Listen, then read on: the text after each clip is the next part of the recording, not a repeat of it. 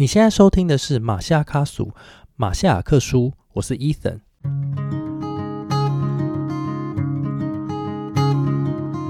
马夏卡苏，你好吗？你今天去了哪里？又做了什么呢？是否还交了些新朋友呢？岛屿的阳光适合阅读。马昆蒂夫想跟您做个朋友，并分享我今天读到的一些心得。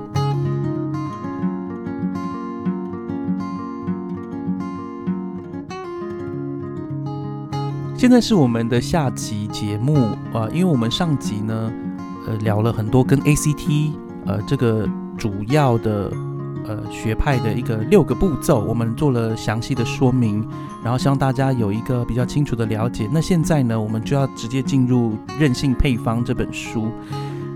前面呢不算是导读，应该算是一个补充呃，因为我们已经讲了很多跟书有关的事情，但是在这边我们觉得还是有必要呢，针对书当中比较特殊的部分做一些了解，呃，特别是关于实作的部分。上次呃有提到，就是说在面对苦难、痛苦或创伤的时候，呃，我们有怎么样的应应步骤？那在这个韧性配方里面，作者有提出四个独门的步骤。它的效果当然就是希望我们不要那么痛苦，但是那四个步骤的仔细内涵是什么呢？请伊森告诉我们。我先跟大家分享一下四个步骤。第一个就是仁慈对待自己，第二个就是放下重担，然后呢是采取主张，最后就是发现宝藏。这四个，那它就是以比较实物上的，我们一般人就可以运用的一些策略来帮助我们。如何在心理上面去克服那些生命上发生的一些我们没有办法接纳的事实？对，然后第一个就是仁慈的对待自己。马坤，你自己觉得你有仁慈的对待自己吗？我相信是没有的，而且我我也相信大部分的人都对自己蛮残忍的。对，是 或是残酷。那你自己什么觉得什么叫做仁慈？嗯，特别是在对待自己方面，你自己觉得？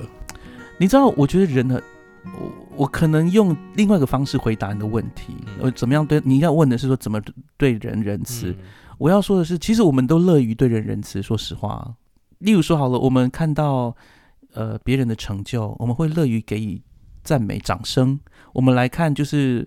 呃，我们国家的国手如果得到了奥运，是不是每个人都很开心？嗯，对不对？都会觉得哇，他们很棒，努力什么的。其实要给予鼓励、正向是很很容易的。但是在面呃，在遭遇痛呃，在遭遇就是挫折或是现实差距，因为这边在讲是现实差距的时候，我们比较难用那样的态度跟自己说话。我们会觉得说不够好，不够好。嗯，在呃，在书里面有提到，其实所有的嗯。可以说是一个指控嘛？我们对于自己的控诉啊，或者对于自己的一个不呃，就是负面的看法，都来自于不够好这三个字。所以呃，你说怎么样对人自己仁慈呢？就是放弃不够好的这种想法吧。对，其实我觉得你有讲到重点呢，就是其实我们心智呢，它就是已经有预设了，预设就是其实它是非常的严厉、苛刻，然后呢，很爱批评。对，就是我们内建的 AI 系统嘛。嗯，对，所以第一个就是对待自己仁慈，当然其实讲起来也很简单了，你就不要这样子那么苛刻就好了。就是比较仁慈的，有时候就是对待别人的方式。所以有时候可能我们要想象自己是一个小孩，就如果我们对待一个小孩的时候，小时候的我们的时候，我们会怎么样跟他讲话？我们也会那么严厉吗？我们也会那么凶吗？对啊，所以如果我们这样想的话，或许会比较好一点。在书中，其实他也有教导我们一些简单的方式啦。我最期待的就是这个了，因为我们说过这一集是应用实用，所以好，大家要怎么对待自己仁慈呢？对，所以呢，我们要练。我其实我自己在看这本书的时候，我自己自己有练过一下，但是选。有点怪怪，我只能 我告诉大家，你自己在家做就好了，不要让任何人看到你在做的事情。所以其实讲起来也简单了，就是你你抱住，就是就没有人，但是你就是抱住自己。有人想要哦，我这样子好了，我今天来拍照，然后呢，我会放在网络上，但是我不会照伊森的头，我只要把他的躯干发生的事情告诉大家，他是怎么样给自己仁慈。我们到时候如果大家有在追追我们这个节目的话，拜托你就是上我们的脸书看一下，我们有那个 自我自我什么慈悲或者是善待自己的一个一个一个图示。那请请你面对着我，然后做那个动作好不好？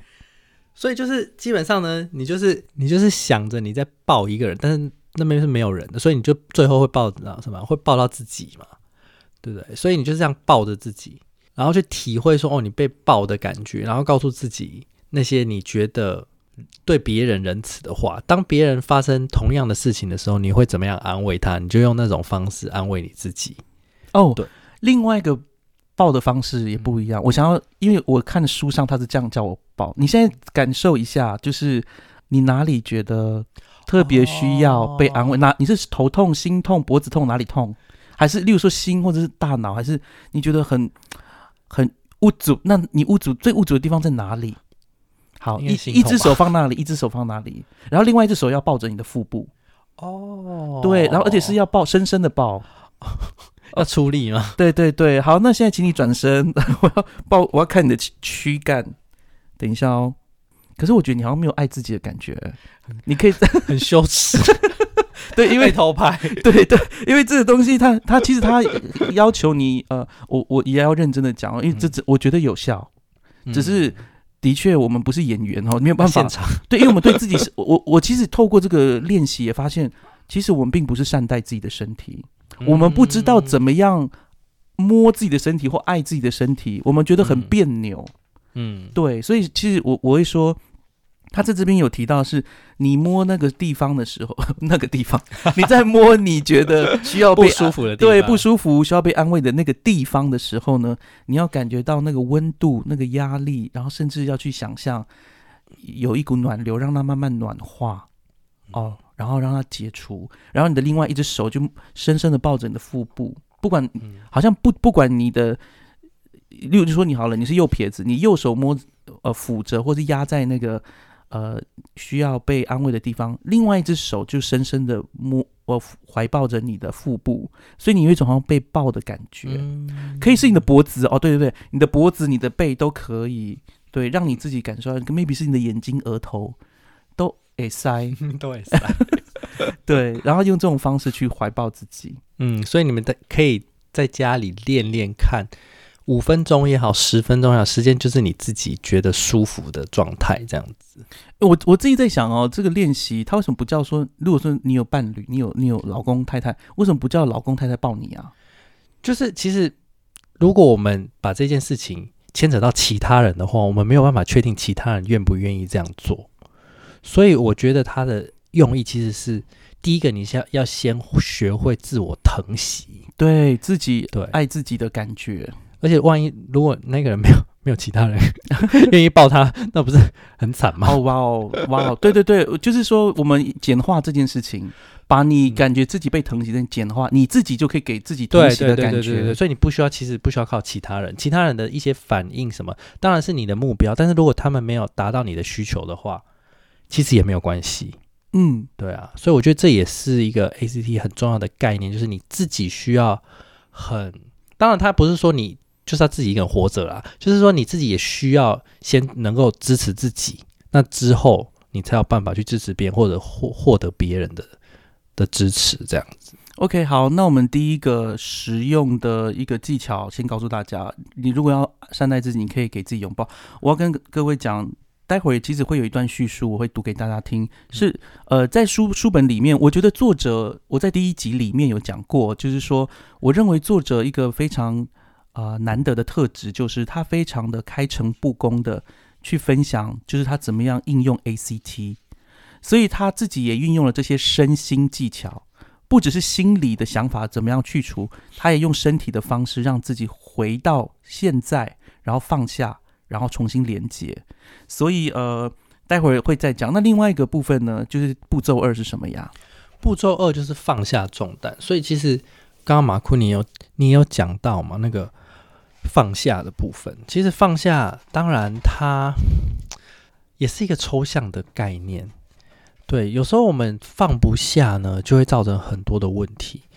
比方说，像是成瘾的问题啊，是因为我们对某些事情的执着，所以放不下。其实另外一个层面就是执着嘛，我们太执着某些东西，我们太执着某件事情一定要发生。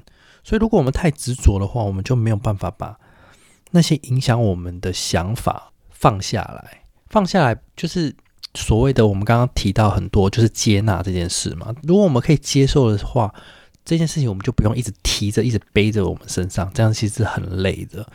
对，所以我们现在也可以讨论一下，说用什么事情可以让我们放下。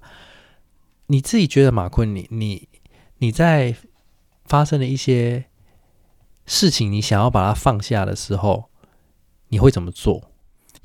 我真的觉得很难。我可以，我我我回到书里面跟我讲的放下，嗯，因为在第十，对不起，在第十二章里面有想讲到这边的放下重担。我觉得，而且它因为它非常重要，所以它有自己独立的一章，我就可以稍微分享一下。例如说，我们为什么会有重担？因为重担其实它都重担有各种问题的样式，不管是嫉妒别人，然后呃，或是你的占有欲，或是寂寞，寂寞的感觉。或者是你觉得被贴标签等等，这都是呃你可能会承受的重担。我觉得医医生在这边用这这几个呃这种特别的状况呢来去做分析，我觉得蛮好的。其中他说我在讲那个嫉妒的部分啊，我上集好像没有讲，就是说我们有提到这个 ACT 是有一个海耶斯啊，Hayes 对不对？海海耶斯呃博士所创立，他现在在内华达州大学。那这个 Hayes 他自己也有写书，而且是畅销书。那我们的作者这个 Harris 博士，呃，博士你可以叫他 Harris 医生，他自己呃也自己写了一些跟 ACT 有关的书。有一次他就问他说：“哎，你的书卖的怎么样？”然后当他听到 Hayes 博士卖的书比他多的时候，他忍不住嫉妒。他自己在里面有提到，他说 Hayes 博士对他影响非常大，因为他是一个创始人嘛。可是他竟然会嫉妒他。的原因只是因为他的书卖的没有比他好，而他自己说他第一本那个《快乐是个陷阱》其实是卖的很好的书，可是卖的没有像他那么好，所以他就嫉妒他了。我觉得这个蛮蛮可贵的，他能够承认自己会有嫉妒心，因为我们我觉得一般人很少会承认自己嫉妒，真的很少很少。那他这就是他的一个呃，就就是一个一个一个认识，就是说为什么他会觉得嫉妒呢？因为他觉得自己不够好。嗯，对，其实回回到所有的重担，很多时候都是因为不够好。那不够好，呃，我们之前有提到，在 ACT 里面，他把很多我们的不满或是创痛或什么的，都是视为所谓的现实的差距。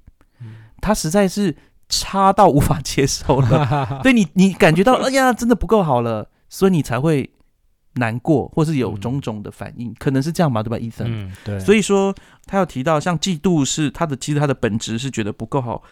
寂寞也是一种很常见的现实差距，因为有，例如说，人人常说，我们我在这段关系中感到寂寞，已经有关系，有一有一段人际关系，为什么会觉得寂寞呢？因为他觉得他的连接不够好，嗯，对吧？其实都回到不够好，不够好，不够好，所以。必须要尝尝试的学习，怎么样放下不够好这样子的事情，你才能够放下重担。对，其实，在十二章也一个重要的概念，我们是需要放下的，就是标签。在心理学上面呢，我们常常会用一些标签来评判某些人嘛，比方说，哦，这个人就是有强迫症，这个是就是焦虑症的症状，这个人可能就是视觉失调症。我们需要这些标签能够帮助我们做一些判断。嗯。对，那这些标签其实，在日常生活中，我们也常常会用，就是他是怎么样的人，他应该要怎么样，或者说，哦，他的书卖的比较好，我他是一个畅销作者，我不是，你知道这些标签却让我们过度纠结一些自己的身份，是。对，但其实这些标签并不是我们本人，比方说一个果酱上面的标签，好，上面可能会说，哦，我加了水，我加了。呃，草莓，我加了盐巴，或加了糖，还是什么东西？但是它并不是你啊，你就是果酱本人嘛。或者说，一个地图上面一个标的，就是哎，上面写说，啊，哎，台北市。但是其实地图上面的那个标签，并不真的就是台北市啊，地图上就是一个纸啊。嗯，对，所以我们不能被那个标签限制。如果我们太放不下那些我们自己所认为的标签的时候，我们就会过得更痛苦而已。谢谢你，我我觉得书里面作者也是给我一个一棒打醒，因为我以前因为我我不是念心理的嘛，所以我常常就是会很鼓励别人说，没关系，你就告诉大家你有什么病哦，我是忧郁症，我是躁郁症，我是什么？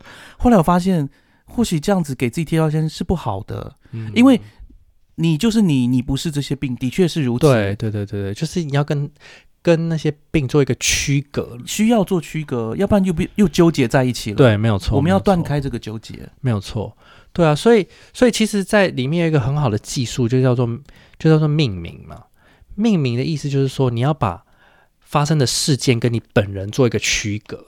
哎，大家听清楚喽，这是第二个实用的技能——命名。对，所以，比方说，你今天很愤怒，一件事情发生了，你就说：“哦，我现在经历了一个愤怒的情绪。”嗯。而不是说我是我就是愤怒，或者是说我是一个爱生气的人，其实是不一样的。你目前只是经历这件事情而已。对，命名呃，在这边有提到，例如说，他说你你你，例如说你现在感觉到生气，你不会讲我生气了，你要讲这是生气。嗯，对对。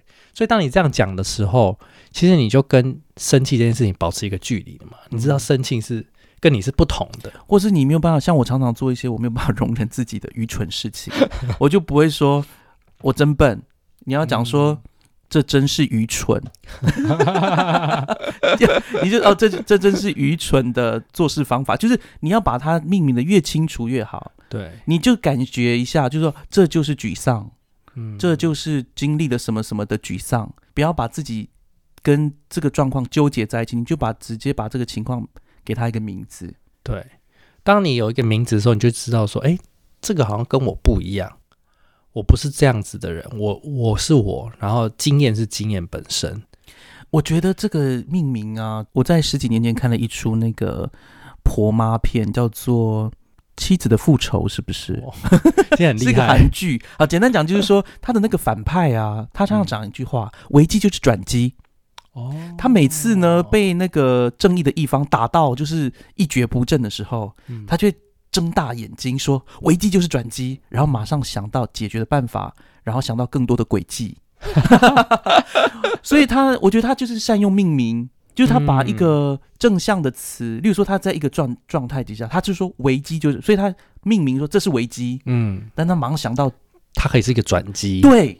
对，我觉得这也是一个命名的一个做法。我觉得，当然，这个当然不是一个正派的做法，就是不是符合呃任性配方。但是我觉得，好像有一些可以呃触类旁通之处。对，没错，对啊。所以，所以，那接下来第三个就是第三个步骤，就是采取主张嘛。对，采取主张，其实就是当我们在面临现实跟我们的理想有差距的时候，我们当然会做出一些反应。但是在我自己觉得啦，在做出所有的反应之前，我们要当然要先冷静下来嘛。嗯，没错。对，所以另外一个方式让我们冷静下来做反应的方式，就是深呼吸。诶，嗯，所以呢，深呼吸，比方说，好，假设今天在一个嗯你在工作的时候，然后有一个同事忽然跟你讲说，哦，我跟你讲哦，明天那个谁谁谁就会被开除了，或者是说，哦。他们公司的谁谁谁明天就不会来上班了。如果那个是很重要的人来说，一般人都会很惊讶，对，或者是生气，或者是各种情绪就跑出来了。那如果那时候你你没有管理好自己的情绪，或者是做一些反应的话，就会造成一个很大的嗯行为，是对，或者是甚至是情绪化的言语或是反应，对。所以但但是如果当下你先深呼吸，嗯。你先吸一口气，然后停一下，之后其实你会发现，整件事情好像是可以在整件事情是可以在一个很理性、在控制之下进行的。你可能可以开始问说：“哎，这是谁跟你讲的？”他可能会说：“哦，就隔壁人跟我讲的。”哦，那隔壁人他是怎么知道？就说：“嗯，他可能自己想的吧。”或者怎么，你就是你可以开始去厘清这件事情，然后他最后再慢慢的发现原因是什么。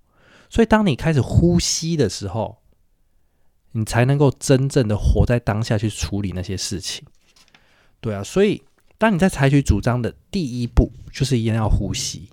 呼吸在 ACT 里面其实是一个很重要的概念。原因是因为我知道这个 ACT 它是以正念的想法，也就是呃活在当下或是觉知的这种系统里面发展出来的。很多人我们在讲正念的时候想到是佛教。因为佛陀有提到哦，就是 mindfulness，可是这这书中的作者这个呃，每次一直要讲到哈里斯博士、哈里斯医师，他一直讲到他要谈谈到一个点，就是说，其实正念的系统是佛陀看了一些瑜伽达人之后，然后所所悟出来的，所以这个可能比佛教更早远。而这个呼吸是正念系统一个非常重要的，因为我自己最近开始冥想，所以我很喜欢分享这个部分。当然，有的人是透过打坐是吧？嗯，什么禅坐？对，禅定来达到这个冥想的一个一个效果。但是，一般来说的话，冥想其实就是关注你的呼吸，以及你在呼吸时，透过控制呼吸，然后去排除你思想中的杂念。所谓的 mindfulness 就是在当下，所以任何不属于当下应该要有的想法或者其他的杂念，它又有一些方法去排除它。但那个排除不是说就是刻意把，应该是说他会 acknowledge。它的存在就存在说哦，这个想法 OK，它出现了，好，那就出现吧。但是他会继续慢慢的不太在乎它，然后继续回到他的呼吸上。这有点像刚刚又跟那个章鱼的故事有没有？上一集有提到那个章鱼，嗯，就是最剧毒的章鱼。你不闹，你你不动它，你不去扰它，它不会去咬你或者是叮你，对不对？你就不会中毒。呼吸也是这样，就是他在做冥想的时候也是一样。有想法，那些想法出现，不管是好的坏的，没关系，它就出现，我就不扰它，我存在，我承认它的存在，但就让它过淡淡的过去，像一片浮云一般，从呃一面平静的湖飘过去，就这样而已。湖 maybe 看得到，就是会反映出这这朵云，但是它也不会做什么事情。对，所以呼吸很重要。其实很多神话或者是很多宗教。呼吸也是一个重要的元素啦，像是说，嗯，在创造人的时候吹一口气，他就他就醒来了嘛，或者是说很多动漫啊，什么《鬼灭之刃》啊，什么水之呼吸、火之呼吸啊，然后它就是象征一个平静专注，然后也是象征放下嘛，就是你吸进来吐出去，吸进来吐出去，就把那些东西开始放出去，然后就是一个生命的象征。对这个呼吸法哈，我跟大家说一下，我们现在教导的这些呃，或是提到的、介绍的这些呃实用的身心技巧啊，在那个呃任性配方里面都有引导的一段话，而事实上作者他也有一个网站叫做 happinessisatrap.com。哦，它里面，但那那要付费的啦。那我我自己觉得，我其实我自己想做的就是，我就直接念出来，然后录出录音，然后引导自己就好了。因为毕竟它应该是英文版啦，我在想。所以呃，如果你需要呼吸方面的引导，呃，建议你就是你可以看，你可以翻阅这个书里面，他怎么样教导你呼吸，对，然后引导你。其实呃，如果你有冥想的习惯的话，那大概其实就是像冥想的习惯那样。但是有一点不太一样，就是。他在这本书里面，他要我们刻意跟我们的创痛、创伤跟疼痛，创伤对，跟你的创伤的，他要怎么处理你的创伤的经验。例如说，在里面有提到有一个叫阿里的人，那他以前是在中东的地方，后来搬去了澳洲。那他因为在战地里面，他有非常痛苦的回忆。那要帮助这些，因为你知道。我想问一下，那个创伤症候群就是 PTSD，对 PTSD，它它是怎么样的状况呢？其实它它有一些症状啊，比方说 PTSD 的人，他就是常常会有是侵入性、忽然急性的一些想法跑进脑脑子里面。然后第二就是他很想要去逃避那些事情，对，他会做任何的行动来逃避这些东西。对，然后呢，他会第三个就是他会有一些负向的情绪或者是认知的改变。嗯，他可能会觉得说，哦。我我可能要死掉了，可能这边就会有人枪杀我，还是怎么样？所以这几个，然后呢，那些情绪会时不时的跑出来，会影响他的正常生活功能。对，可能跟你好好讲话，然后他可能突大听到门大声的关起来，他就以为是什么枪炮要打他。对，所以他那是一过去的回忆，就是忽然。闯进他的思想范围里面，他就在开始害怕、紧张、害怕、紧张，甚至出出现攻击性的行为。对对对对对。所以，为了要帮助这些有呃，就是创伤或症候群的人，呼吸是他们要不断不断的做这些事情，没错，对，让他们能够慢慢受到引导，然后脱离那个纠纠结，可以说是那个断开那个纠结。对，到最后希望就是他们不要再被过去那些回忆，像是迷雾一样一直缠绕着他们。我光是用想的，我都觉得想流泪，因为真的，我相信这样活着真的很辛苦，对，很累。对，因为你时不时，就是会有那种很警觉性的反应。我有些时候也会有一些呃这种类似这种状况，但是今天节目就不谈了，因为我们现在还有其他东西要讲，其他实用的身心技巧。对，然后另外一个我觉得还蛮我自己有去实验实实际做的，就是叫做应该是它的方式叫做注意啊，但他有很多种解释方式，其实就是说你去经验所有当下的一切。比方说，你就闭着眼睛，可能花个看几分钟啊，我自己是撑不太太久，可能五分钟吧。就是你就是闭着眼睛，舒服的舒服的姿势，然后你就去体验一切，用你的感官，你可以去听听你现在的周围的声音有什么，然后你可以皮肤去感受，或者是闻，对，就是用其他的感觉，因为我们太常。用我们的视觉去经验这个世界了嘛？对对，所以当你闭上眼睛的时候，你会发现，哎，其实这个世界用声音来比喻，就用声音来来做一个嗯比喻，好，就是说你可以听到好多好多东西，就是除了车子的声音之外，你其实可以听到，哎，其实有一点鸟叫声，或者是人在讲话的声音，或者是一些稀稀疏疏的水声，就是你仔细去听，其实世界是很丰富、很丰富的。对，所以他其中一个建议就是说，你可以去仔细去聆听现在正在发生的任何事情，去感受它，而不是只是依赖我们的视觉，因为太常依赖视觉或者是听觉。对，但是就是你仔细听的时候，你可以听到更多的东西，然后触觉感受现在的温度、现在的湿度、嗅觉现在的味道是什么。谢谢 Ethan 分享这个，确实是如此。就是呃，因为。A C T 里面有一个很重要的部分，就是要真的你要跟现现实连接，嗯，对，我们不要就是被那个脑子的声音哦，那个自动播放或是自动导航的那个声音所驱使，你就需要先回到现在在哪里，对，在特别是在你呃面对困难的情境，更是要如此。我发我真的发现哦，如果你平常只有在练习呼吸，你平常只有练习冥想。你遇到突突发其来的事情的时候，例如说是坏消息，好，你在遇到突发其来的坏消息的时候，你只要透过呼吸，你平常的练习，你很快可以安静下来，很快可以抽离，应该说断开那个纠结。我你可以断开那个纠结。比较客观的来说，诶，例如说好了，以公以上班来说哈，为什么公司主管突然发了一封斥责我的信？可能不是你的错，但是你可能觉得，哎，公司主管。怎么可以这样子乱骂我呢？明明那个负责人是谁？但是你你一开始是这样想要去攻击，想要去为自己辩护。但是你如果深吸几口气，你可能就想说：好，我要用什么样好一点的口气跟主管说？哦，主管不知道是其实负责的人是谁，然后我也已经把这个讯息转给他了，他应该等一下可以回你。对，我觉得这种东西真的是要练习才有办法。其实。呃，各种的身心技巧都一样，你要先练习，等到需要用到的时候，它就能够帮你一把。对，没有错。对啊，所以我们讲到就是采取主张嘛，其实主张的背后的动力就是我们要有一个价值观，像我们第一集有讨论到的。所以我们在做行动的时候，我们需要知道说我们自己的价值观到底是什么。我们想要成为一个好的人、好的员工、好的朋友。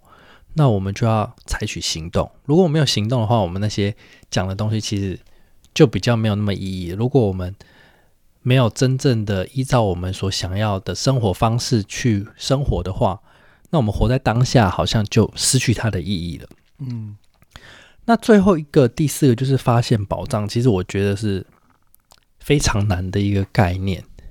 对，就是我们可以，我们上次有讲到。脱离纠结嘛？上一集我们也花很多时间在讲。呃，书里面给我们一个很好的比喻，就是你当你在看一本书的时候，你把它拿得很近很近，近到就是贴到你的眼睛的时候，其实你是看不到东西的。没错，对，所以有时候我们太在乎一件事情，把它很仔细的去分析，一直看得很近的时候，其实我们看不到那个东西的全貌。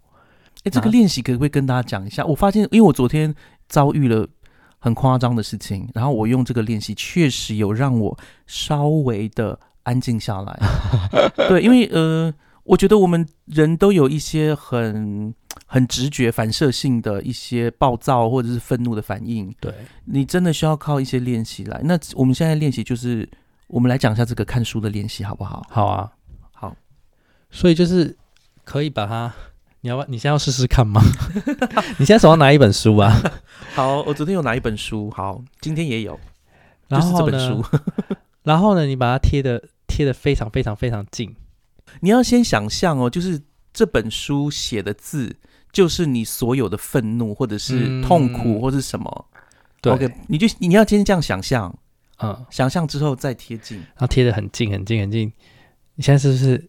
你现在看得到东西吗？完全看不到，应该说只有看到墨迹，但是字字看不清楚的。那你再把它拿远一点，离个五公分、十公分，现在有比较清楚了吧？有，有清楚。嗯，但是他有讲到第二个步骤，你放了很近之后，你现在要把它拉得很远，嗯，然后想象它的边缘就是你最愤怒的部分。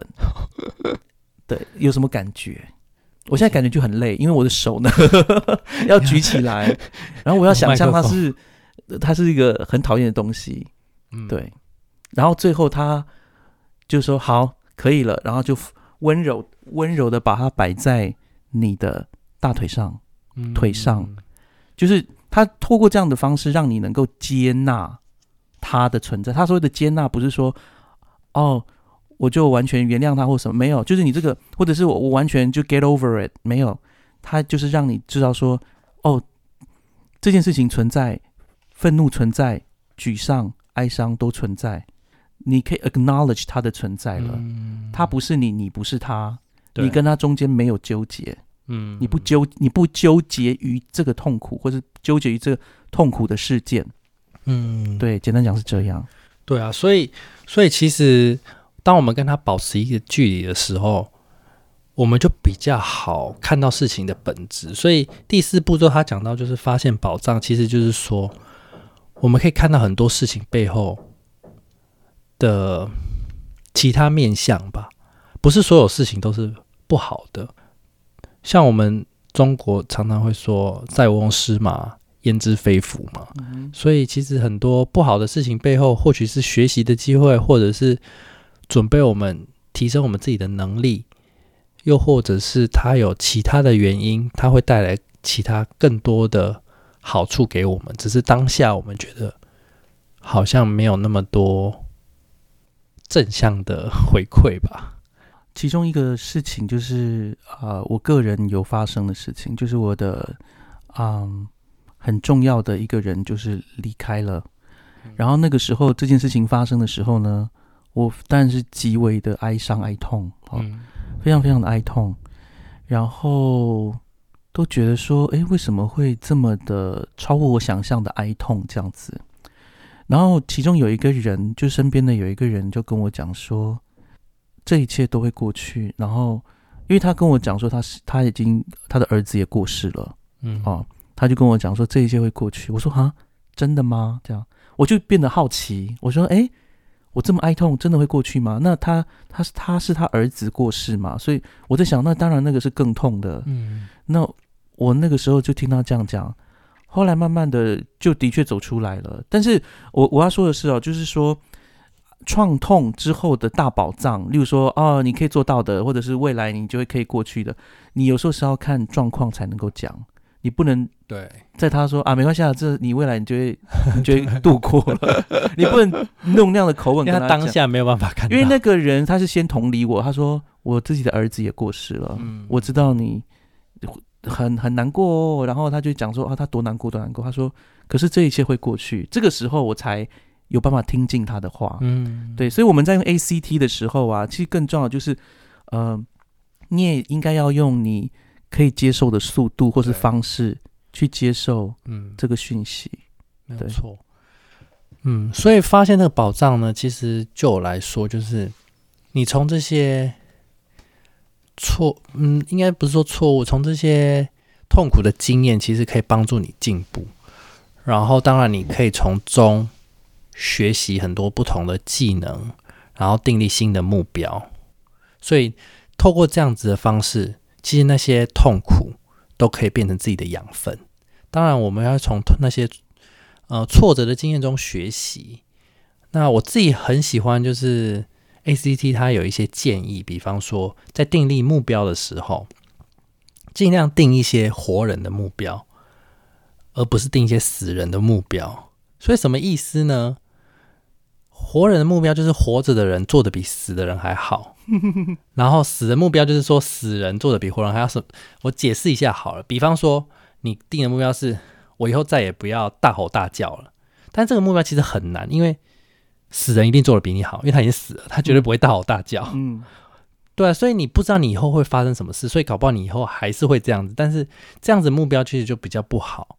那比较活人的目标呢？哦，我知道你的死人目标的意思了，是说你常说我再也不再也不。对对对对对对对。对啊，我再也不大吼大叫，我再也不会乱骂人，我再也不会爱抱怨。但这种目标死人一定做的最好嘛？对，因为他再也不做不能做了。对，所以这种目标其实是没有什么意义，因为人不人一定会。你知道吗？重蹈覆辙，这是人的天性嘛？很难以。如果说这是一个恶习的话，有时候是很难改。对对对。然后你当你当你又再次做的时候，你就会变得很挫折，会挫败，嗯，甚至变本加厉，而且形成对自己的一个固定的想法，搞不好会就形成那种负面信念。对，所以所以如果你可能有酗酒问题，你不能说哦，再也不喝酒了。你可能可以说，如果我不喝酒的话。我可以把那些喝酒的钱拿去做什么，或者是我清醒的时候我可以做什么事情？就是我能够做什么？因为能够做的话，死人他都做不到嘛。对，所以其实，在订立目标的时候，你就可以更有富有想象力，更更积极的方式去做什么事情，对吧？所以我觉得，在那些挫折经验的时候，让我们可以发现更多自己活着的时候可以做什么事情。那是一个很大的保障，可以帮助我们看到自己的能力所在，然后可以帮助我们看到我们自己人生的价值观是什么。当我们找到这些的时候，我们就可以更好的活在当下，然后更好的享受生命。好，我们这一段其实就到这里，差不多来到了尾声。我自己呢，当初在看任性配方的时候，我非常的惊讶于他的呃解说是如此的。通透透彻，而且我喜欢作者他善用自己的个人经验，非常真诚的来分享 ACT 怎么样帮助他面对创痛，而且找出活出丰富和意义的办法。有些书他最前面会有写说：“哦，这本书是给我的谁谁谁。”那我就要读一下这段话。他说：“给我俊美的儿子写本书的时候，你只有五岁。”却是我最棒的老师，感谢你教导我许多有关活着与爱的事，帮助我增长智慧与成长，将如此多喜悦与爱带入我的生命。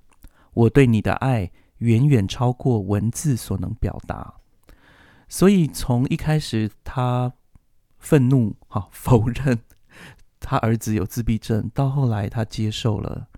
而且他发现他的儿子教导他更多智慧。我自己在呃读完这本书，再回到回头看这篇致谢文的时候，我们就致谢词的时候，我就发现其实真的是如此。很这个社会其实有时候会让我们以为人性是丑恶的。嗯，很多人看到自己的孩子或许有一些天生缺陷的时候，其实是想要把他们抛弃的。嗯。说这是苦待他们，没有给予他们相应的爱，或是需要更多的耐性。但是在任性配方里面，我觉得我们肯定可以找到那个力量。嗯，只是我们先要克服我们心里的迷雾，当然走出来，然后断开所有的纠结。我自己在读这本书的时候，我一直觉得哇，这本书让我感觉就是如沐春风，然 后好像。的确困难可以呃能够达成，而刚好我在读他的昨天，自己就遭遇了啊，觉得是非常大的挑战。我发现里面的那些身心技巧真的有帮助。嗯，我的确确定就是说，哎，我不是我的想法就是我自己，就是很很奇妙的一件事情。你不是你的想法，你也不是你的感受。对对对对，你是一个独立的个体，你有办法跳出这一切去看清楚。哦，原来我有这样的情绪，我就 I acknowledge it 啊，我就承认它存在。嗯，但不代表我接受我该这样被对待。哈，这是当然，这是另外一个课题。但是重点就是，你不要被你的情绪所限，然后不要纠结在里面，因为那个感觉真的很不舒服。嗯。这个作者他说他花了几个月的时间，其实对，才跟他的太太慢慢能够接受，或者是说比较能就是排除这样纠结的痛苦。嗯，对。那伊森在最后有没有什么话想对我们的听众说呢？我自己很喜欢 ACT 的原因就是，它不只是理论上的东西，其实它在我们生活中到处都可以运用。比方说，你生活上一些小事啊。跟朋友的不愉快啊，工作上不顺利啊，其实也都可以让我想到说，诶，我们需要好好的接纳。但是我觉得很重要的部分就是一定要去去练习。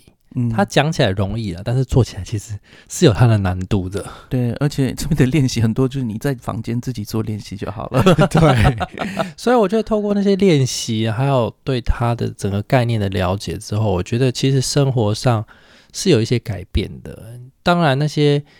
没办法改变的事情还是一样，不过呢，我们就是学会去接受那些没有办法改变的事，嗯，然后同时我们要努力的依照自己的价值观去生活，对，所以我从 ACT 里面学到的这些概念，对我来说是非常受用的。谢谢，那我们今天马莎嘎属就到这里结束，我们下一集再见喽，拜拜，拜拜。喜欢我们今天的节目吗？欢迎各位听友能够到 Spotify、Apple Podcast、Google Podcast 或 Sound On 聆听我们的节目《马夏尔克书》，并且在 Apple Podcast 上给我们五颗星的评价。当然，如果各位还有其他的意见或者是很好的想法，也欢迎到我们脸书的粉砖以及 Instagram 上面的粉砖留言给我们。我们很期待获得各位的反应跟回响哦。我们就下次再见喽，拜拜。